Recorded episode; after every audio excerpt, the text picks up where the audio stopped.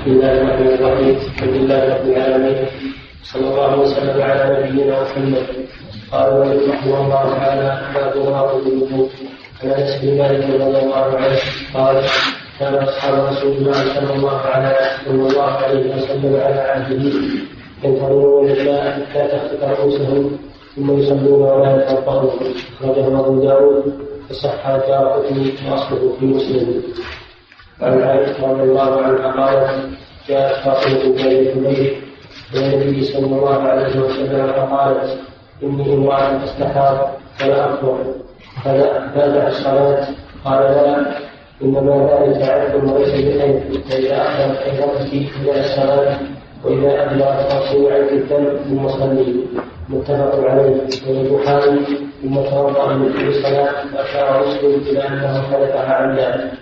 علي بن طالب رضي الله عنه قال كنت رجلا مبدأ فسألت فأمرت المبدأ أن يسأل رسول الله صلى الله عليه وسلم فسأله فقال فيه الوضوء أخرجه مسلم عائشة بسم الله الرحمن الرحيم قال الحافظ رحمه الله بسم الله الرحمن الرحيم. الحمد لله رب العالمين. صلى الله وسلم على نبينا محمد وعلى آله وصحبه وبعد.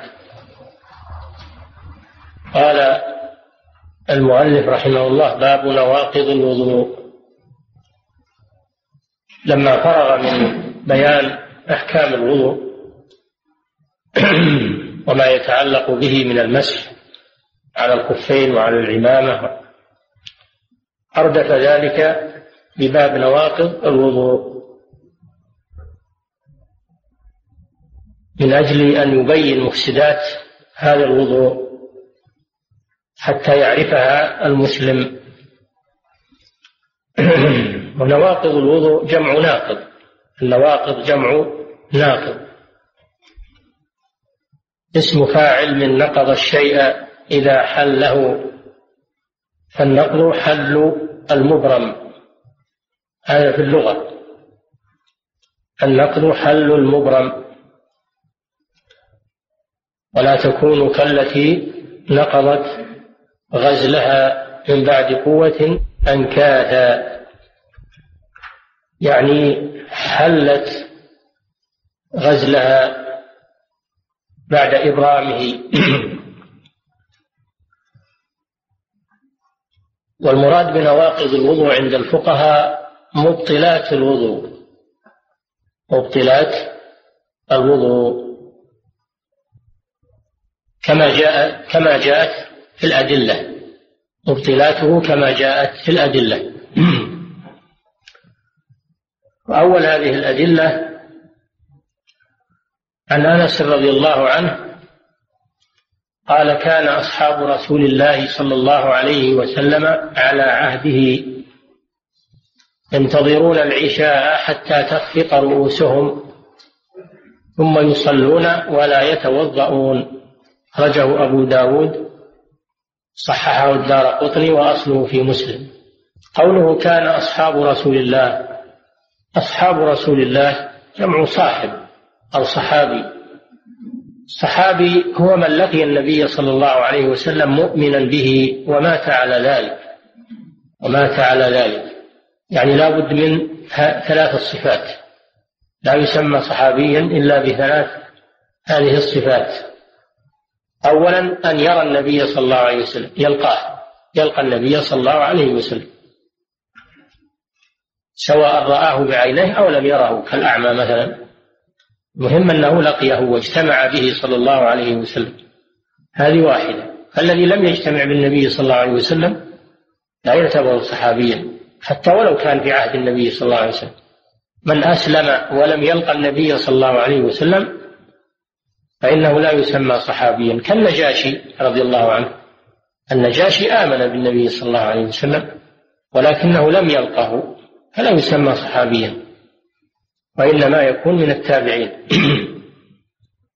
الصفة الثانية أن يكون مؤمنا به حال التقائه به. يخرج بذلك الكفار الذين التقوا بالنبي صلى الله عليه وسلم فلم يؤمنوا به. هؤلاء لا يسمون صحابة. أبو جهل لقي النبي صلى الله عليه وسلم وأبو لهب غيرهم من رؤوس الكفر فلم ينفعهم لقاءهم بالنبي صلى الله عليه وسلم لأنهم لم يؤمنوا به. الصفة الثالثة أن يموت على ذلك يعني يموت مؤمنا يخرج بذلك المرتد الذي لقي النبي صلى الله عليه وسلم مؤمنا به ثم ارتد بعد ذلك ومات مرتدا هذا تبطل صحبته للنبي صلى الله عليه وسلم كما تبطل جميع أعماله. من يرتد منكم عن دينه فيمت وهو كافر فأولئك حبطت أعمالهم في الدنيا والآخرة وأولئك أصحاب النار هم فيها خالدون. أما من ارتد بعد النبي صلى الله عليه وسلم ثم تاب ورجع إلى الإسلام ومات مسلما هذا محل خلاف. هل ترجع له الصحبة؟ مثل طليحة الأسدي وغيره. أو لا ترجع هذا فيه خلاف. الصحيح أنها ترجع له الصحبة. أنها ترجع له الصحبة لأن الله اشترط في حبوط أعمال المرتد أن يموت على الردة. فيموت وهو كافر فإذا تاب تاب الله عليه ورجعت إليه أعماله الصالحة. ومنها الصحبة وهذا هو الصحيح. ولهذا يقول ابن حجر في النخبة يقول ولو تخللت ردة في الأصح. الصحابي من لقي النبي صلى الله عليه وسلم مؤمنا به ومات على ذلك ولو تخللت ردة في الأصح يعني في الأصح من قولي العلماء.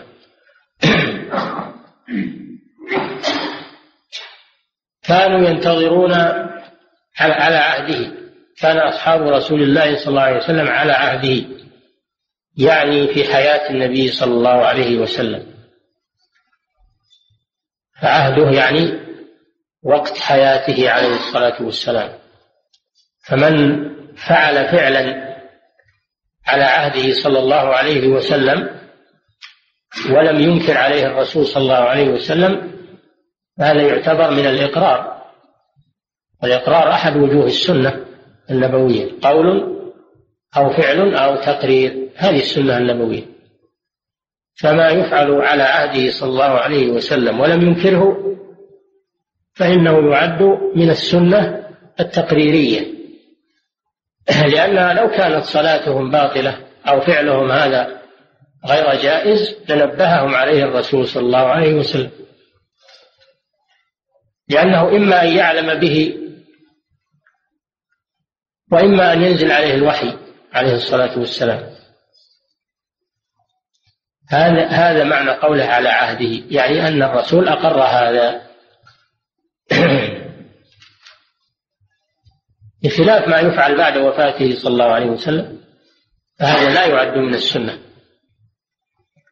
على عهده ينتظرون العشاء يعني ينتظرون صلاة العشاء مع النبي صلى الله عليه وسلم فيتأخر عليهم لأنه صلى الله عليه وسلم يفضل تأخير صلاة العشاء. يفضل تأخير صلاة العشاء لأن تأخيرها أفضل. فكانوا ينتظرونه ينتظرون مجيئه صلى الله عليه وسلم لأن الإمام ينتظر. الإمام يجب انتظاره إلا إذا تبين عدم مجيئه بعذر أو هو أو هو أمرهم أن يصلوا أمرهم أن يصلوا أو تبين تعذر حضوره فإنهم حينئذ يصلون. أما ما دام يحتمل حضوره فإنه لا يجوز لهم أن يصلوا حتى يحضر الإمام لأن الصحابة كانوا ينتظرون النبي صلى الله عليه وسلم. ولكن لما كانوا رضي الله عنهم يتعبون في النهار ويعملون في النهار في مزارعهم وفي حروثهم وفي أشغالهم كانوا يغلبهم النعاس وقت العشاء يغلبهم النعاس وهم جالسون ينتظرون الصلاة ولكن كانوا يصلون مع النبي صلى الله عليه وسلم ولا يتوضؤون من هذا النعاس لا يتوضؤون من هذا النعاس.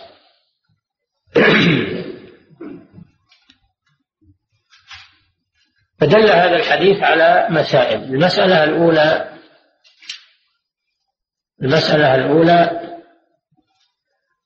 أن ما فعل في عهده صلى الله عليه وسلم وأقره أنه يعتبر من السنة لقوله على عهده. كان أصحاب رسول الله صلى الله عليه وسلم على عهده. وكثيرا ما يقول الصحابي كنا نفعل كذا على عهد رسول الله صلى الله عليه وسلم احتجاجا بذلك. فإذا قال الصحابي كنا نفعل كذا على عهده صلى الله عليه وسلم فهذا دليل من السنة التقريرية. المسألة الثانية الحديث دليل على أن الإمام ينتظر حتى يحضر إلا إذا تبين عدم مجيئه أو أنه وكل من يصلي. إنهم حينئذ يصلون.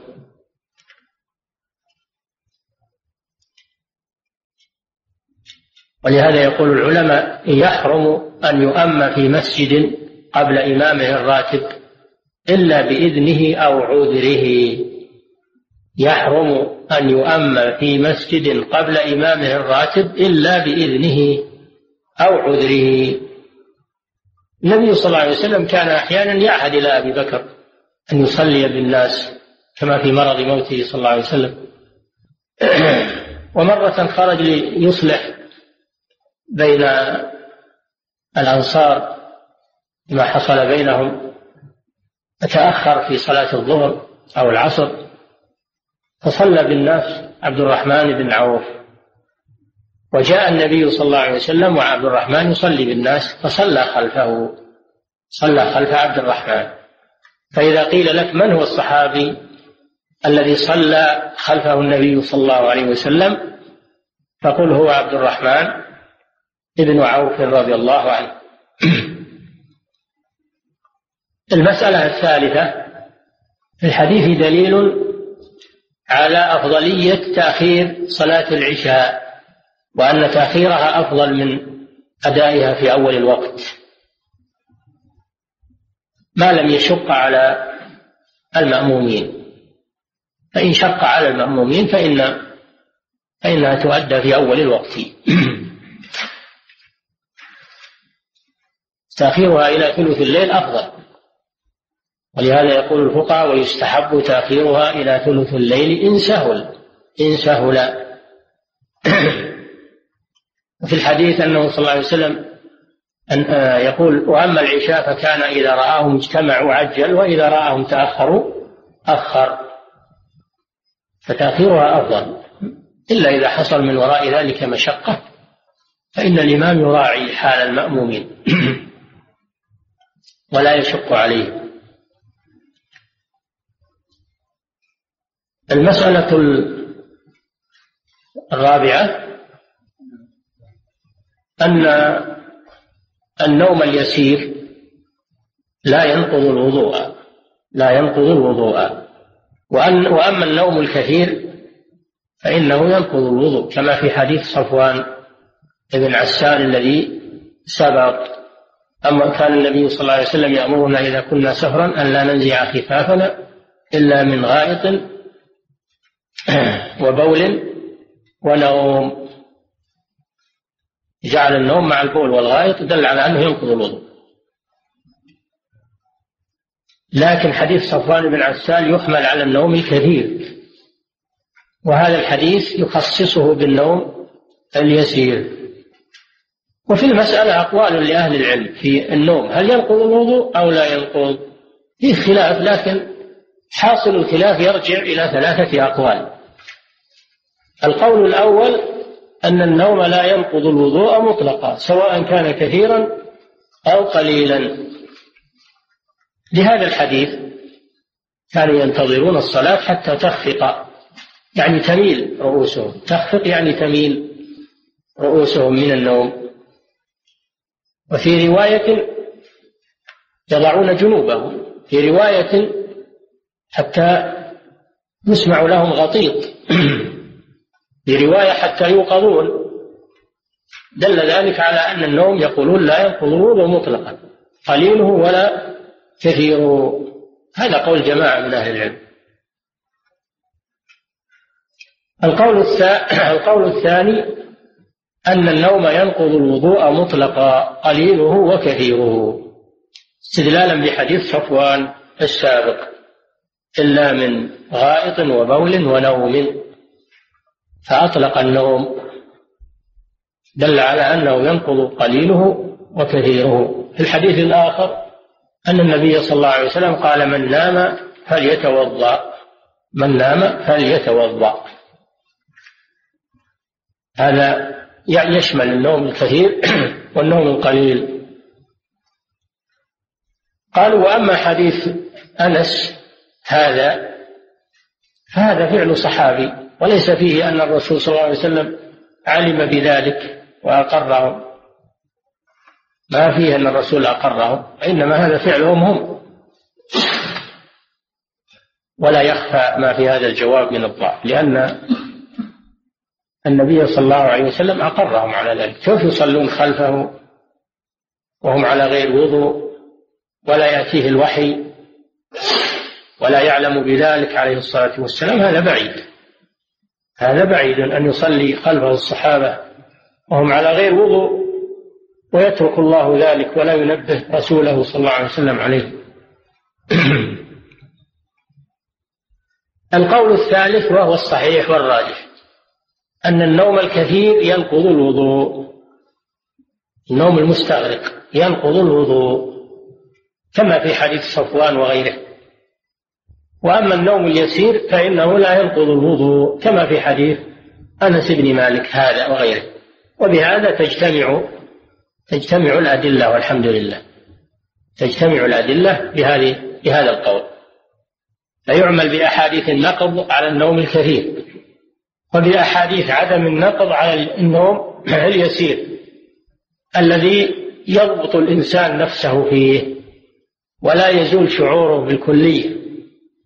لأن النعاس وإخفاق الرأس هذا لا يزول شعور الإنسان بالكلية. خلاف النوم المستغرق فإن الإنسان يزول شعوره بالكلية يموت النوم موت. وفاة كما قال تعالى وهو الذي يتوفاكم بالليل. يعني بالنوم. النوم وفاة. فإذا كان كثيرا فإنه ينقض الوضوء لأن الإنسان لا يعلم عن نفسه شيئا. بخلاف اليسير فإن الإنسان يعلم عن نفسه ويضبط نفسه من خروج الحدث. وبهذا تجتمع الأدلة والحمد لله. قال وعن عائشة رضي الله تعالى عنها أن فاطمة بنت أبي حبيش يعني زوج عبد الله بن جحش جاءت إلى النبي صلى الله عليه وسلم فقالت يا رسول الله إني امرأة أستحاض فلا أطهر أفأدع الصلاة؟ قال لا إنما ذلك عرق فإذا أقبلت حيضتك فدعي الصلاة وإذا أدبرت فاغسلي عنك الدم وصلي. متفق عليه. وفي لفظ للبخاري واغتسلي لكل صلاة. أشار مسلم إلى أنه حذفها عمدا. يعني هذه الزيادة. كون مسلم حذفها عمدا لأنها صارت من أفراد البخاري. لماذا؟ لأن مسلما رحمه الله ظن أنها تفرد بها بعض الرواة. ظن أن بعض الرواة تفرد بها عن بقية الرواة. لذلك حذفها لكن البخاري لكن البخاري نظر إلى أن هذه الرواية لم يتفرد بها. لم يتفرد بها راو واحد. بل جاءت من عدة طرق وعن رواة كثيرين. فلذلك أثبتها في صحيحه رحمه الله. فزال زال المحذور الذي ظنه الإمام مسلم على هذه الرواية أنه لم يتفرد بها بعض الرواة. هذا هو السبب. قوله جاءت فاطمة بنت أبي حبيش إلى رسول الله صلى الله عليه وسلم. هذا فيه ما كانت عليه الصحابيات من السؤال عن أمور دينهن وأنهن لا يستحيين من السؤال عن أمور الدين. فكنا يسألن عن أمور الدين ولا يمنعهن الحياء ذلك لقوة إيمانهن رضي الله عنهن. إلى رسول الله صلى الله عليه وسلم فقالت يا رسول الله إني امرأة أستحاض. الاستحاضة خروج الدم في غير وقته. بخلاف الحيض فإنه خروج الدم في وقته. الاستحاضة ليس لها وقت محدد تخرج دائما. لأنها نتيجة مرض ونزيف. بخلاف الحيض فإن له أوقاتا محددة تسمى بالدورة الشهرية أو تسمى بالعادة الشهرية. وهو ليس نتيجة مرض. الحيض ليس نتيجة مرض وإنما هو دم طبيعة وجبلة دم طبيعة وجبلة. يخرج من غير مرض. خلاف الاستحاضة فإنها نتيجة مرض ونزيف. ولهذا قال صلى الله عليه وسلم إنما ذلك عرق يعني سبب الاستحاضة انفجار عرق بمعنى أنه نزيف معنى أنه نزيف يسمى العاذل العرق يسمى العاذل. وأما الحيض فإنه من عرق يسمى العاذر بالراء والإستحاضة تخرج من أدنى الرحم. بخلاف الحيض فإنه يخرج من قعر الرحم. دم الاستحاضة أحمر خفيف. بخلاف دم الحيض فإنه أسود منتن أسود منتن ثقيل أو ثخين. غليظ.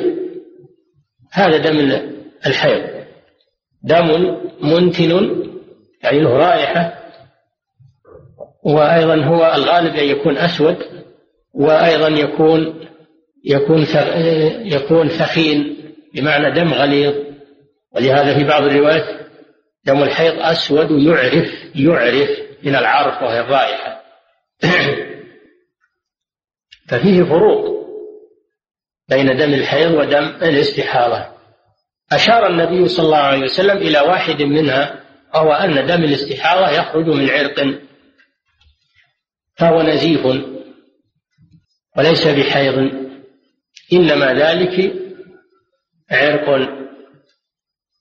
بعض الروايات ركضة من الشيطان بمعنى أن الشيطان يحرك هذا العرق من أجل أن يشوش على المرأة. إنما ذلك عرق وليس بحيض. يعني فلا تدع الصلاة. هي سألت بناء على المعروف أن الحائض تدع الصلاة. فهل الاستحاضة مثل الحيض تدع فيها الصلاة؟ هذا الذي يشكل عليها. فالنبي صلى الله عليه وسلم أجابها بأن الاستحاضة ليست مثل الحيض. فلا تدع الصلاة من أجلها. وبين لها السبب وهو أن الاستحاضة عرق.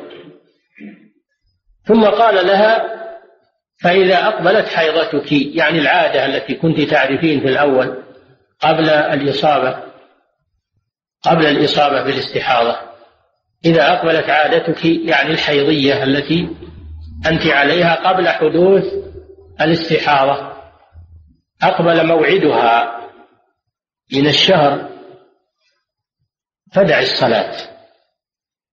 فإذا أدبرت يعني انتهت العادة المتقررة عندك من الأول فاغسلي عنك الدم. وفي رواية واغتسلي. اغسل الدم يعني الذي يخرج من الفرج يصيب البدن. تغسله بالاستنجاء. تغسله بالاستنجاء. وإذا أصاب الثوب فإنها تغسل الثوب أيضا. فاغسلي عنك الدم وصلي. وإن كان الدم مستمرا لأنه خارج العادة. لأن ما كان خارج العادة فإنه ليس حائضا إنما هو استحارة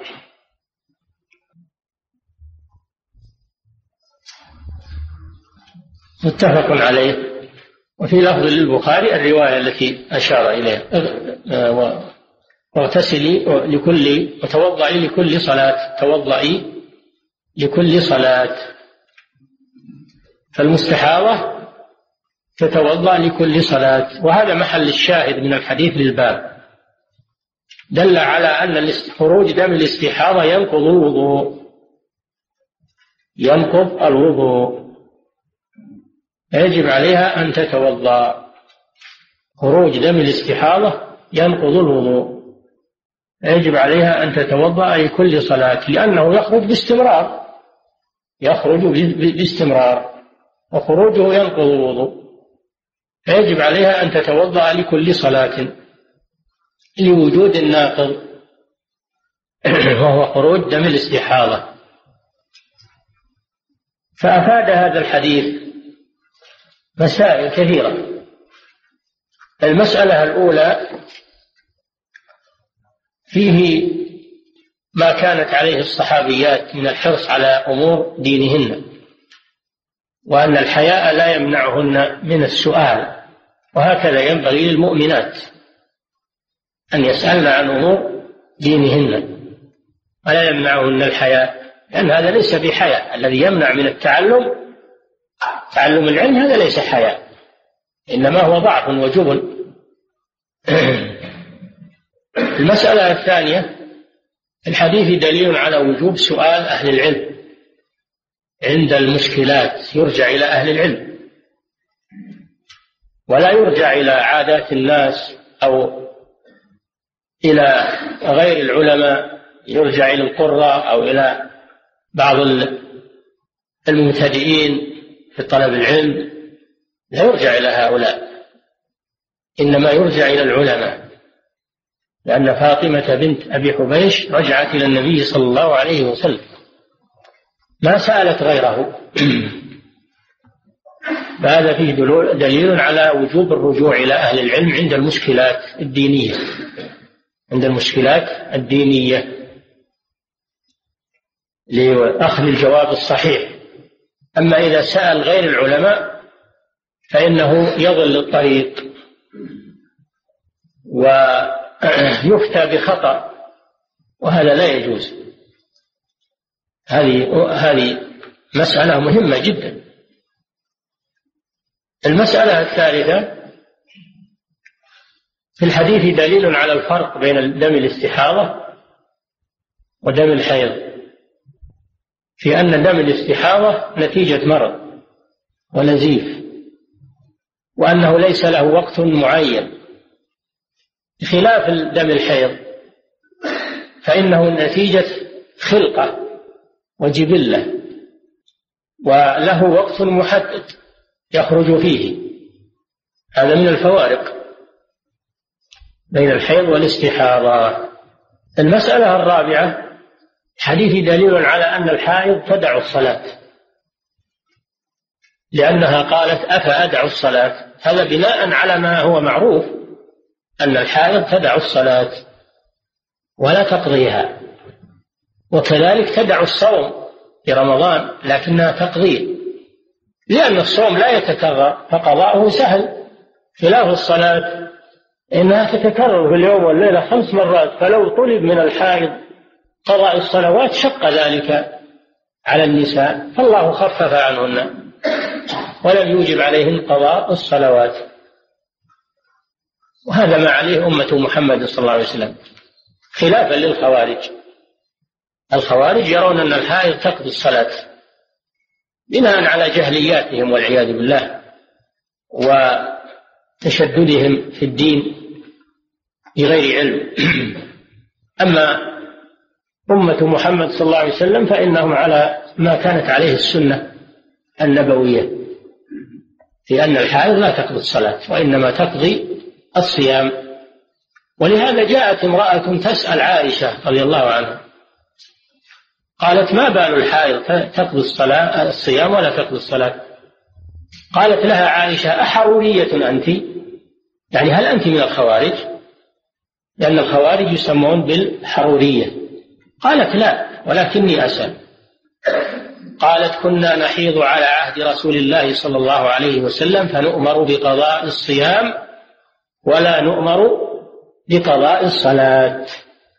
هكذا أجابت أم المؤمنين عائشة رضي الله عنها. المسألة الخامسة في الحديث دليل على أن المستحاضة ترجع إلى عادتها. تجلس فيها وتدع الصلاة والصيام وقت العادة التي تعرفها قبل الإصابة بالاستحاضة سواء كانت قليلة أو كثيرة تجلسها. فإذا أقبلت حيضتك يعني عادتك فدعي الصلاة. فإذا أدبرت يعني انتهت فاغسلي عنك الدم. يعني استنجي واغسل الدم الذي يصيب الثوب والبدن. فهذا دليل على أن المستحاضة ترجع إلى عادتها. إذا كان لها عادة فإذا لم يكن لها عادة معروفة فإنها ترجع إلى التمييز بين الدمين. فما كان أسود فإنه حيض وما كان غير أسود فإنه استحاضة. هذا ما يسمونه بالتمييز. المستحاضة المميزة التي تعرف دم الحيض من دم الاستحاضة. دم الحيض له علامات الثخونة والرائحة والسواد. بخلاف دم الاستحاضة فإنه لا يحمل هذه الصفات. هذا تمييز. فتجلس الدم المتميز ثم تغتسل وتصلي. الحالة الثالثة ألا يكون لها تمييز لا عادة ولا تمييز. ماذا تعمل؟ ترجع إلى غالب عادة النساء. غالب عادة النساء ستة أيام أو أو سبعة أيام. تجلس إلى الغالب ترجع إلى الغالب. فالمستحاضة لها ثلاث حالات. الحالة الأولى أن يكون لها عادة ترجع إلى عادتها. أن لا يكون لها عادة لكنها مميزة ترجع إلى التمييز. أن لا يكون لها عادة ولا تمييز تجلس غالب الحيض من كل شهر. ستة أيام أو سبعة أيام. وبهذه الحالات جاءت أحاديث عن النبي صلى الله عليه وسلم. المسألة السابعة في الحديث دليل على وجوب غسل الدم وأنه شرط لصحة الصلاة. لأنه نجس لأن الدم نجس يجب غسله. قال فاغسلي عنك الدم. يعني الدم الذي على الفرج وذلك بالإستنجاء. وكذلك الدم إذا أصاب الثوب أو البدن يغسل لأنه نجس. المسألة السابعة أن الحائض إذا تمت عادتها تغتسل. لأن في رواية رواية هذا الحديث قال وتغتسل ثم اغتسلي اغسلي عنك الدم واغتسلي. لكن المصنف لم يذكرها وهي موجودة. تغتسل كما هو معروف أن أن الحائض تغتسل عند نهاية الحيض. قال تعالى يسألونك عن المحيض قل هو أذى. فاعتزلوا النساء في المحيض ولا تقربوهن حتى يطهرن. فإذا تطهرن يطهرن يعني ينقطع الدم. فإذا تطهرن يعني اغتسلن. دل على أن الحائض يجب عليها الاغتسال. فأتوهن من حيث أمركم الله. دل على أن الحائض عند نهاية العادة تغتسل بجميع بدنها لأنه حدث أكبر لأن الحيض حدث أكبر يوجب الاغتسال. المسألة الثامنة في رواية البخاري دليل على أن خروج دم الاستحاضة ينقض الوضوء لأنه قال توضئي لكل صلاة. توضأ ليش؟ من أجل خروج الدم. يعني خروج الدم مستمر. المسألة التاسعة. في الحديث دليل على أن من كان حدثه دائم من كان حدثه دائم كالمستحاضة التي يسيل عليها الدم باستمرار ومن أصيب بسلس البول الذي ينزل دمه باستمرار هذا ما لا يعمل. إذا حضرت الصلاة يتوضأ. يستنجي ويتوضأ ويصلي في الحال. ولو خرج منه الخارج وهو يصلي فصلاته صحيحة. فلو توضأت المستحاضة أو من به سلس البول ثم شرع في الصلاة نزل الدم أو البول يستمر في الصلاة. صلاته صحيحة. قوله تعالى لا يكلف الله نفسا إلا وسعها. قوله تعالى فاتقوا الله ما استطعتم فيتوضأ من به حدث دائم عند كل صلاة ويصلي ولو خرج منه شيء وقت الصلاة. صلاته صحيحة. في الحديث لو ولو لقط الدم على الحصير يعني اللي تصلي عليه. وهذا من رحمة الله سبحانه وتعالى تخفيفه على هذه الأمة.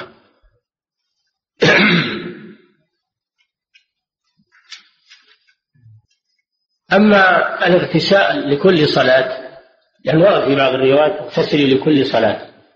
هذه الرواية لم تثبت وإنما الذي ثبت أنها تتوضأ لكل صلاة.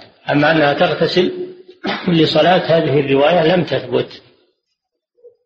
ولكن بعض العلماء أخذ بها وقال يستحب لها أن تغتسل لكل صلاة لكن في هذا مشقة في هذا مشقة. الصحيح أنها لا تغتسل لكل صلاة وإنما تكتفي بالاغتسال الأول الذي عند نهاية العادة. أما إعادة الاغتسال لكل صلاة هذه غير ثابتة وفيها مشقة على النساء. قال وعن علي رضي الله عنه عن علي رضي الله عنه. إذا أطلق علي فهو علي بن أبي طالب رضي الله عنه. علي بن أبي طالب. قال كنت رجلا مذاء. كنت رجلا مذاء. مذاء صيغة مبالغة يعني كثير كثير المذي. والمذي سائل لزج يخرج من الذكر عند الملاعبة ملاعبة الزوجة أو عند تذكر الجماع أو التفكير يخرج من يخرج من الإنسان سائل مقدمة الشهوة. هذا يسمى بالمذي. هذا يسمى بالمذي. وأكثر ما يكون في الشباب لقوة الشباب. كان عليا علي, علي رضي الله عنه شابا. كان شابا. وكان كثير المذي لقوة الشهوة فيه رضي الله عنه قوة الشباب فيه. هذا معنى كنت رجلا مذاء يعني كثير خروج المذي. وجاء أنه يغتسل كان يغتسل لكل صلاة لأنه ظن أن المذي مثل المني يوجب الاغتسال. وكان يغتسل لكل صلاة حتى تشقق جلده رضي الله عنه. ثم لما شق عليه ذلك أراد أن يسأل النبي صلى الله عليه وسلم لكنه استحيا لكنه استحيا أن يسأله مباشرة. فأمر المقداد ابن الأسود أن يسأل النبي صلى الله عليه وسلم نيابة عنه. فسأل المقداد رسول الله صلى الله عليه وسلم فقال رسول الله صلى الله عليه وسلم فيه الوضوء. فيه الوضوء. يعني خروج المني يوجب الوضوء فقط ولا يوجب الاغتسال لأنه ليس بمني. فدل هذا الحديث على مسائل. المسألة الأولى فيه سؤال أهل العلم عند الإشكال في أمور الدين. قال تعالى فاسألوا أهل الذكر إن كنتم لا تعلمون. أن الإنسان لا يقتصر على رأيه أو على اجتهاده أو سؤال الناس الذين لا علم عندهم. هذا لا يغني شيئا. ما يحل المشاكل إلا أهل العلم. اسألوا أهل الذكر إن كنتم لا تعلمون. المسألة الثانية فيه دليل على جواز الاستنابة في الاستفتاء. الاستنابة في السؤال والاستفتاء لأن عليا استناب المقداد رضي الله تعالى عنهما. فيه دليل على جواز الاستنابة في الاستفتاء.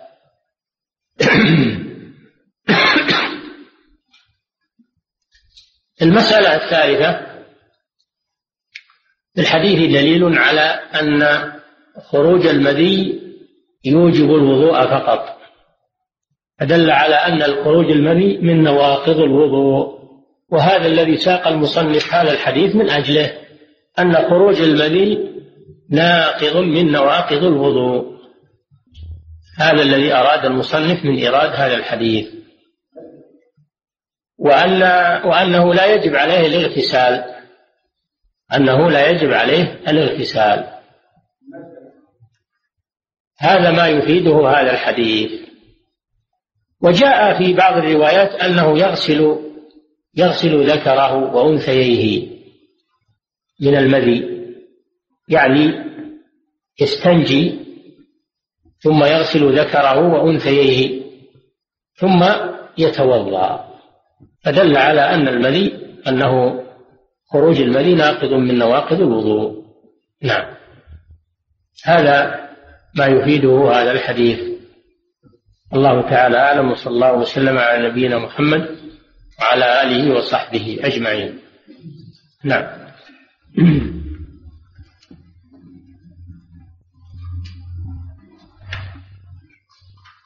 نعم. بسم الله الرحمن الرحيم. الحمد لله رب العالمين صلى الله وسلم على نبينا محمد ومن الدين وحكم الواقع الذي قبل وعقد الصلوات من الاستحاضه وتؤديها بوقوع صلاه الفريضه ما حكمه؟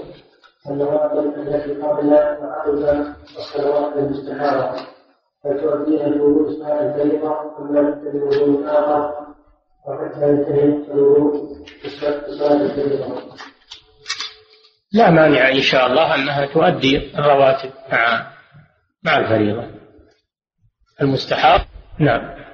ولا تحرم من أقول ما تحرم من من التنفل. نعم.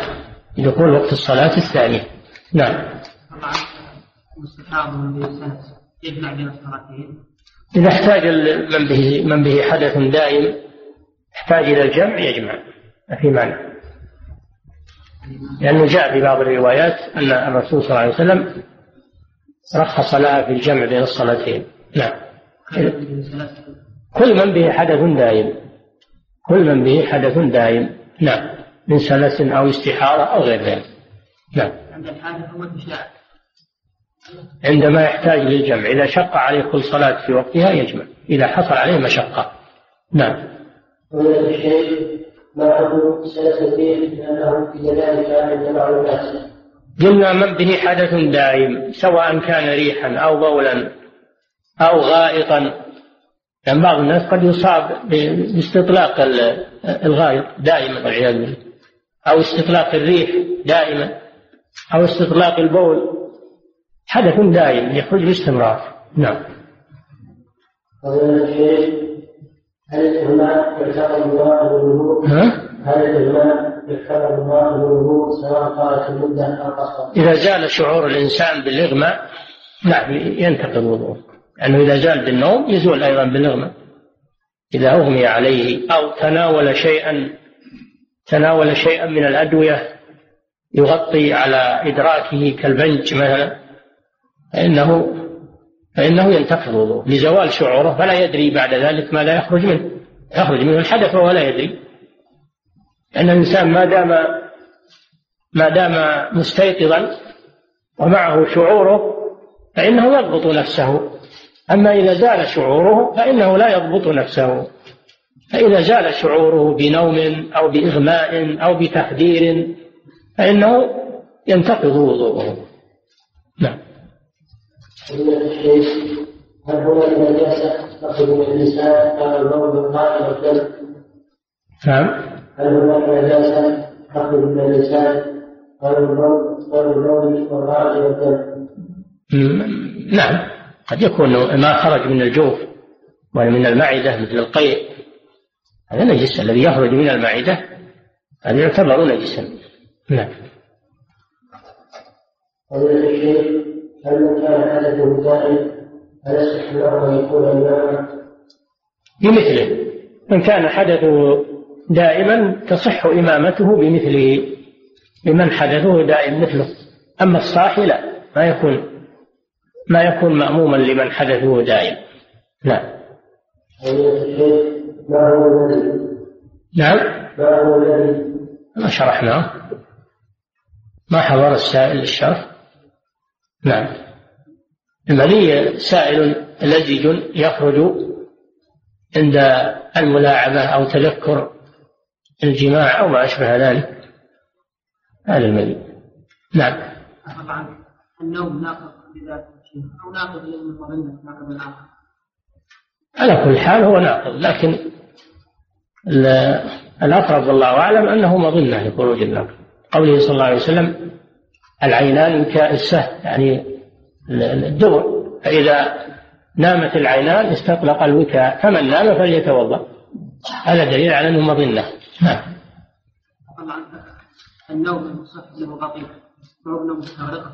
لا إذا كان الإنسان جالس إذا كان الإنسان جالسا فإنه لا يكون مستغرق لأنه يعني يكون معه شعور. أما إذا كان متكئا أو مضطجعا على الأرض فإنه يكون زائل الشعور. نعم.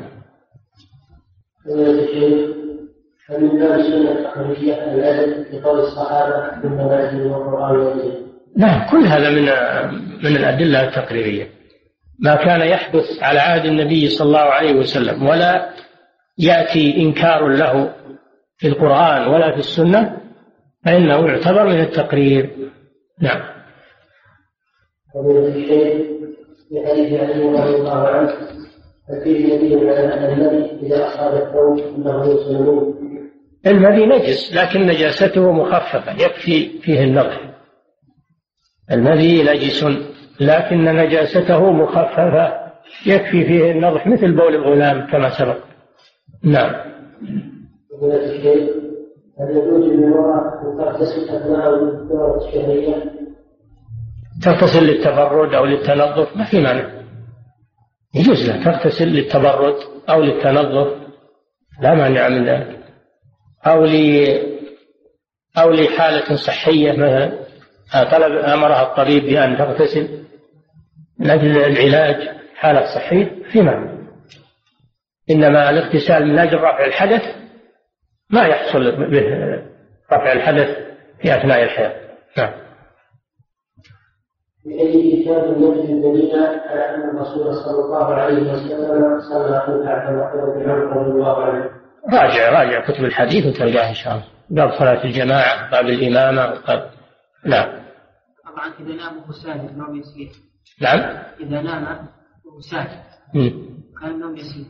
ما ينقض الوضوء؟ إذا كان النوم يسير وهو ساجد ما ينقض الوضوء لعدم التحرز من ذلك. عدم التحرز من ذلك. النوم اليسير من الساجد لا ينقض لأن هذا يكثر وقوعه. نعم. لا أبدا ما هو مظنة. ليس مظنة.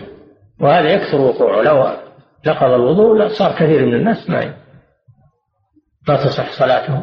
وإذا وجد الحرج وجدت الرخصة. نعم. يعني هذا يصلي هذا يصلي بخلاف المضطجع والمتكي هذا مهيئ نفسه للراحة. أما الذي يصلي هذا في عبادة. هو في راحة في عبادة. كونك تنقض الوضوء أو تخرجه من الصلاة هذا صعب. نعم. إذا كان المستحب تأخير صلاة العشاء أول الوقت من غير مشقة. فلماذا كان الرسول صلى الله عليه وسلم مع المشقة على الصحابة بدليل ما كان يؤخرها دائما إنما أخرها بعض المرات لبيان لبيان المشروعية. لبيان المشروعية ما كان يؤخرها دائما. بل كان يراقب حالة أصحابه. لكن يؤخرها بعض الأحيان لبيان المشروعية عليه الصلاة والسلام. الرسول مشرع يفعل الأشياء من أجل التشريع وبيانها للناس. نعم.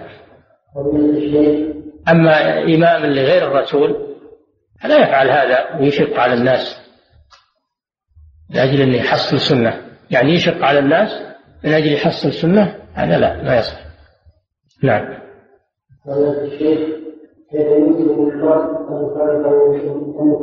أما من صلى وحده من كان يصلي وحده أو معه جماعة يرضون بالتأخير فلا بأس بالعمل يعني يعمل بالسنة ويأخر الصلاة لإحياء السنة والعمل بها. إذا كان وحده أو يصلي معه ناس يرضون بالتأخير متفقين على هذا؟ ما في مانع. نعم. ولا يرتبط بهم غيرهم. ما تقول نتفق إحنا وعشرة بالمسجد نقول اتفقنا ناخر الصلاة وبقية الناس ما لهم حق لا ما يصلح. إذا صاروا محصورين يعني. الذين اتفقوا كانوا محصورين ليس معهم غيرهم. أو لا يؤخرون. نعم. يمكن المرء أن يفرق بين والمني؟ لا إله إلا الله. ما يفرق بين الملي والمني؟ التي تخرج من الذكر ثلاثة أنواع. البول هذا معروف. أنتم بعد تعرفون البول ما أدري. البول هذا معروف. وبعده الودي الودي هذا الشيء يخرج بعد البول. أبيض شيء الأبيض يخرج بعد البول يسمونه الودي. هذا حكم حكم البول تماما. الودي حكمه حكم البول. لأنه من بقاياه وتوابعه. الثالث المذي وهو ماء لزج آه، رقيق يخرج عند الملاعبة أو تذكر الشهوة. الرابع المني وهو الذي يخرج دفقا بلذة. يخرج دفقا بلذة. وكل واحد له أحكام المذي والبول والودي والملي هذه الثلاثة توجب الوضوء فقط توجب الوضوء فقط هي من نواقض الوضوء. أما المني إذا خرج بشهوة فإنه يوجب الاغتسال لأنه جنابة وحدث أكبر. أيضا البول والودي والمذي هذه مواد نجسة. أما المني فالصحيح أنه طاهر لما سبق أن النبي صلى الله عليه وسلم كان يصلي وعلى ثوبه أثر المني. وكانت عائشة تفركه يابسا من ثوب رسول الله صلى الله عليه وسلم فيصلي فيه. فالصحيح أن أن المني طاهر. كالمخاط والبزاق. نعم. هذه الفروق بينها. نعم. نعم. القاعدة يا شيخ من صحة صلاة صحة إمامة صحة إمامة بمثله. بمثله. الراجح من به سلس تصح إمامته بمثله فلا تصح بمن هو أصح منه لأن هذا معذور هذا إنما يحمل رخصة للعذر خلاف الصحيح فإنه لا لا يرخص له أن يصلي والبول ينزل. نعم. والرخصة تحاصر في نطاقها فقط ولا تتمدد. نعم. قال صاحب الكتاب توجيه الإحكام شيخ الاسلام رحمه الله إن كان مفتوحا في الصلاة ومثل ومثل ومثل الأرض كل كل الذي كتب دائم من سلسلون أو جرح لا يقادره واستمرار بوجه هل قوله إن كان مفتوحا في كل صلاه صحيح؟ إيش؟ هل قوله؟ إن كان مفتوحا في كل صلاه صحيح؟ استحاضة لا هذا خطأ مطبعي هذا صحيح أنا شفته هذا خطأ مطبعي أن على المستحاضة أن تتوضأ لكل صلاة. نعم. صححوها. اللي عنده الكتاب يصحها أن على المستحاضة. للحائض نعم. أولا الشيخ هل يجزئ وضوء التقهر من الذي عن وضوء صلاة الفريضة؟ هل؟ يجزئ وضوء التقهر من الذي عن وضوء صلاة الفريضة؟ نعم. إذا توضأ الإنسان ارتفع حدثه. إذا توضأ بنية رفع الحدث ارتفع حدثه ويصلي فيه سواء توضأ لقراءة قرآن أو ل آه، أو للجلوس في المسجد أو غير ذلك. المهم أنه إذا توضأ بنية رفع الحدث. إذا توضأ حتى ولو ما نوى الصلاة. توضأ بنية رفع الحدث فإنه يرتفع حدثه. نعم. ومن الشيء هل يجوز للإنسان تعاطي النجس كالدم الذي يتبرع به كالدم الذي يتبرع به يجوز أن يتعاطاه شخص آخر مع ذكرتم أن الدم نجس بالضرورة الدم يتبرع به للمصاب من باب الضرورة. قال تعالى حرمت عليكم الميتة والدم ولحم الخنزير. آه، إنما حرم عليكم الميتة والدم ولحم الخنزير وما أهل به لغير الله فمن اضطر غير باغ. ولا عاد فلا إثم عليه. للضرورة يجوز. يجوز إسعاف المريض بالدم وإن كان نجسا. لأجل الضرورة مثل ما يجوز المضطر أكل الميتة وإن كانت الميتة محرمة لكن الضرورة. لكن بيع الدم لا يجوز. بيع الدم لا يجوز. أما بذله تبرعا لا مانع منه. بذله تبرعا لا مانع منه. أما بيعه فلا يجوز لأنه نجس. الشراء للمضطر إذا ما وجد دم وهو مضطر يشري ويصير الإثم على البائع. وهو يرخص له بالشراء لأجل الضرورة لأنه لا يتوصل إلى هذه الضرورة إلا بالثمن. يعتبر معذورا. نعم. نجاسة الدم عندما يكون في داخل الجسم؟ أم نجس حتى يكون خارج الجسم؟ لو كان الدم اللي في داخل الجسم نجسا ما صلى أحد ولا ولا استطاع أحد أن يعمل شيء. لكن إذا برز إذا برز وفارق محله وأصاب ثوبا أو بدنا صار نجس. أما الدم في العروق هذا لا بد منه. يعني تقول لا تصلون لأن فيكم دم؟ ما ما يقول هذا أحد. نعم. أو دما مسفوحا. الله تعالى يقول أو دما مسفوحا. ما قال الدم قيده في الآية الأخرى مسفوح هو الذي بعد محله وخرج. نعم.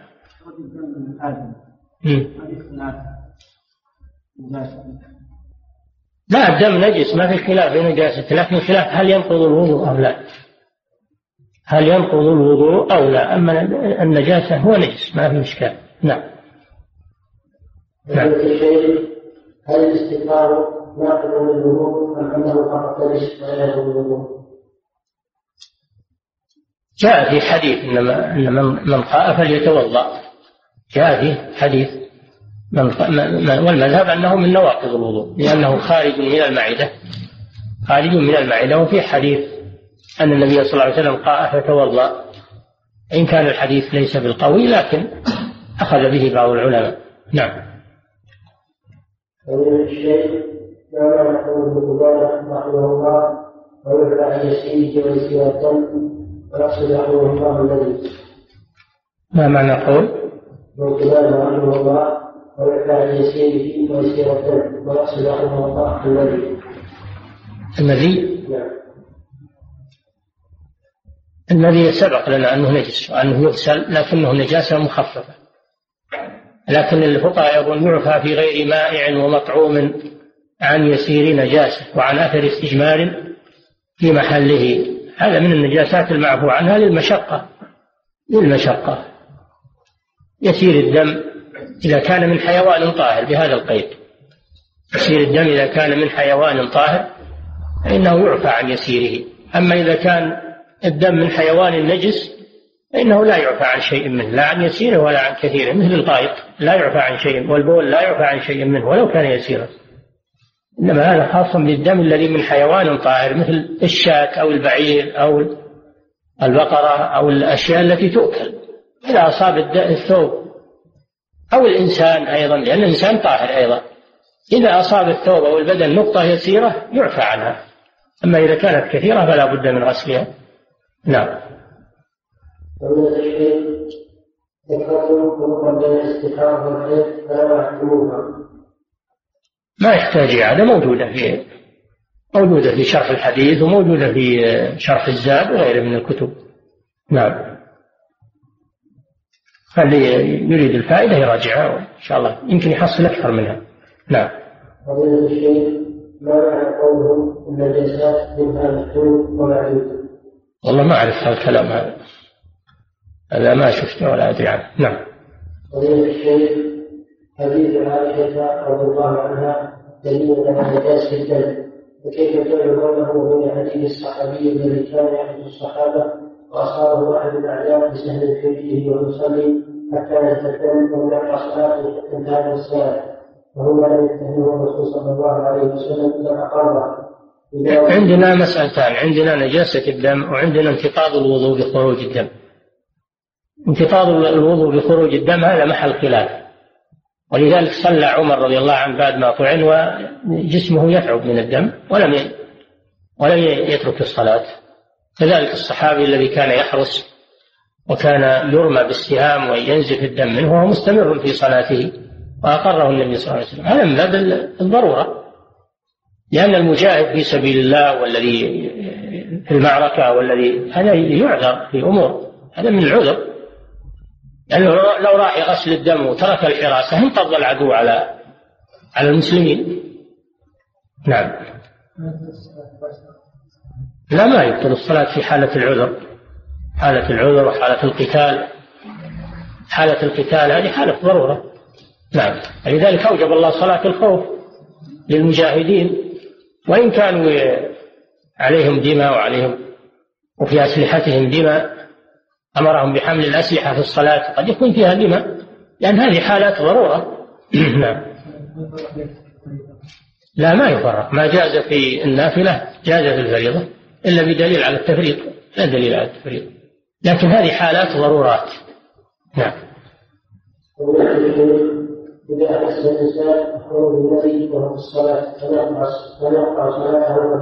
إذا إيش؟ أحس الإنسان النبي وهو في الصلاة صلاته لا يفعل إذا تأكد. إذا تأكد الإنسان وهو يصلي من انتقاض وضوءه ينصرف سواء بالمذي أو بالريح أو بغير ذلك من نواقض الوضوء. ينصرف. أما إذا كان مجرد احتمال فإنه لا ينصرف لأن الأصل الطهارة. قد سئل النبي صلى الله عليه وسلم عن الرجل يجد في بطنه شيئا فيشك هل خرج منه شيء أو لا؟ قال لا ينصرف حتى يسمع صوتا أو يجد ريحا. فيقين الطهارة لا يزول بالشك. والحمد لله. أما إذا تيقن أنه انتقض وضوء فينصرف لا يجوز له الاستمرار. هو على غير طهارة. نعم. لا ما يجوز يستمر في الصلاة وإن استمر فصلاته باطلة. صلاة من خلفه تبطل لأنها غير صحيحة ها؟ لا ما هي ما يكفر بهذا لكن يخطأ في هذا. عند بعض العلماء أنه إذا تعمد إذا تعمد الصلاة بغير وضوء يحكمون بردته لأنه مستهتر. يعني يكون من المستهترين فيحكمون بردته أما إذا فعل عن جهل وعن أو عن تساهل وله تعمد فهذا يعتبر مخطئا صلاته باطلة لكن ما يحكم بكفره. نعم. لكن لو قال كل واحد الوضوء لا وشه كل واحد. المقصود الصلاة. أنا بصلي سواء توضيت نقول هذه ردة. أنه مكذب لله ولرسوله ولإجماع المسلمين. نعم. لو كان عارفا بالحكم لأنه أتم صلاته وقد انتقض الوضوء خلال الصلاة. هذا محل الخلاف. بعض العلماء يرى ردته لكن صحيح إن شاء الله لا يرتد لأنه لم يستحل هذا الشيء. ما استحله. نعم. بالنسبة للمستحاضة وما تصير لساس اليوم إذا أصاب الدم أو البول أو الثوب وهو الصلاة هل يلبس الثوب وهل يلزم إطلاق الحادث يمنع وصول الدم؟ نعم نعم هذه مسألة مهمة وهو أن المستحاضة ومن به حدث دائم سلس أو يعني إذا استنجى يضع شيئا على المخرج يضع شيئا على المخرج يمنع الخارج. لأن النبي صلى الله عليه وسلم قال للمستحاضة تلجمي تلجمي يعني ضعي شيئا يمنع الخارج. وأمر أسماء بنت عميس لما ولدت في ذي الحليفة وأرادت أن تحرم أمرها أن تستثر بثوب يعني تضع على فرجها ثوبا يمنع خروج دم النفاس. فلا نعم الذي به حدث دائم عندما يستنجي فإنه يضع شيئا حافظا على المخرج ويتوضأ ويصلي. نعم. وإذا أراد إذا دخل وقت الصلاة الثانية يزيل هذا يزيل هذا الغطاء ويحط بدله غطاء آخر يعني يستنجي ويجدد الغطاء ويتوضأ. نعم. فضيلة الشيخ ما صحة القول بأن النعاس الذي يكون أثناء الجلوس يستند على أحد سواد المسجد يخرج نعم لأنه يكون إذا إذا استند على شيء إذا استند على شيء فإن نومه يكون مستغرقا لا يملك نفسه. خلاف الجالس فإنه يحس بأدنى شيء وهو جالس. نعم. أنا رجل وكثيرا ما من الصلاة واستمر خروجه حتى تفوت الصلاة. ماذا أفعل في هذه الحالة؟ هل حكم ذلك؟ حكم به حدث دائم؟ لا. إذا كان المذي ينقطع إذا كان المذي ينقطع فأنت لا تستعجل حتى ينقطع ولو تأخر. وإذا فاتك صلاة الجماعة فأنت معذور.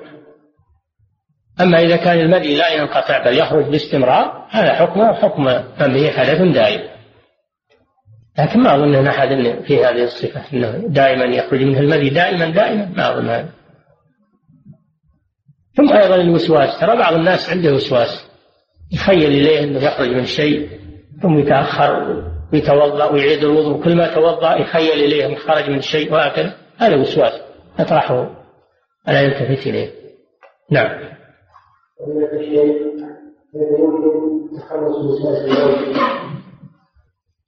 هذا لا يمكن إلا بالعلاج. علاج عند الأطباء. إذا كان يمكن علاجه عالجه فضيلة الشيخ هل يجوز للحائض ذكر الله ومس المصحف وهل وهل حكم حكم المستحاضة؟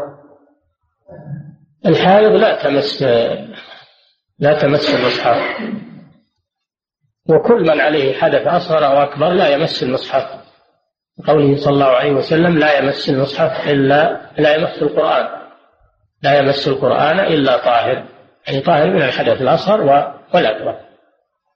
فإذا كان من عليه حدث أصغر لا يمس المصحف فغير فمن عليه حدث أكبر من باب أولى من المستحاضة وغيرها من الحائض وغيرها. نعم.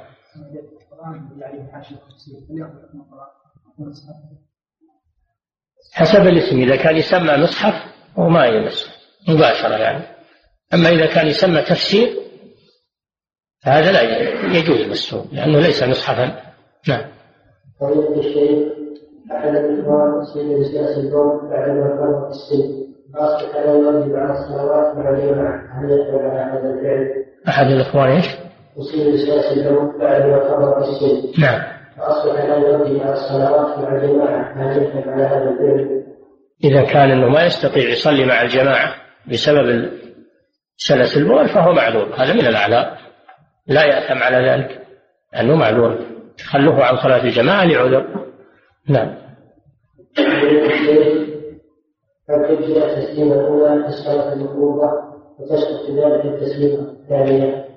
الصحيح أنها لا تجزي. الصحيح والراجح في المذهب أنها لا تجزي. إن إلا تسليمتان.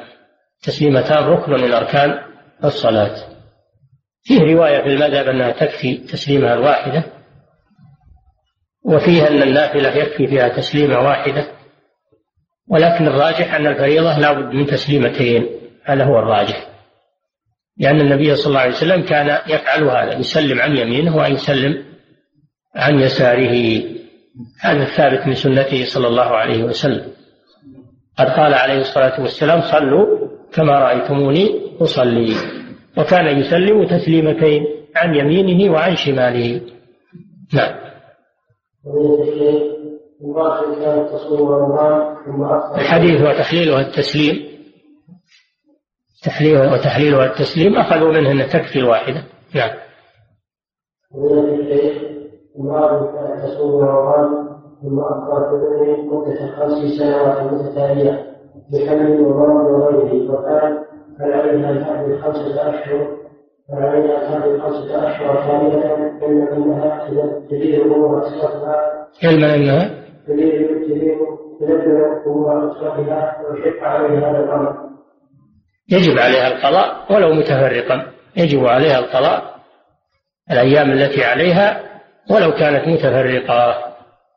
أما أن تترك القضاء هذا لا يجوز. أن الله تعالى يقول فمن شهد منكم الشهر فليصومه من كان مريضا أو على سفر فعدة من أيام أخرى. هذا دين في ذمتها لا بد من قضاء. ما دامت تستطيع القضاء فإنها تقضي. لكن إذا كانت ما تستطيع القضاء متتابعا فإنها تفرقه على حسب استطاعتها. ولو تأخر. نعم.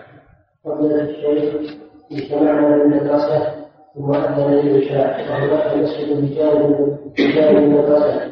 وأراد بعض المدرسين الصلاة والخروج للصلاة بدون رغبة المدير هذه مسألة كثر السؤال عنها مثل أهل الدوائر وأهل المساجد وأهل المستشفيات هل يصلون في دوائرهم نظرا لأن هذا أسهل عليهم وأضبط للعمل؟ أو يذهبون إلى المساجد. لا شك أن الذهاب إلى المساجد أفضل وأن الصلاة في المساجد والذهاب إلى المساجد وإجابة المؤذن هذا لا شك أنه أفضل وأكمل.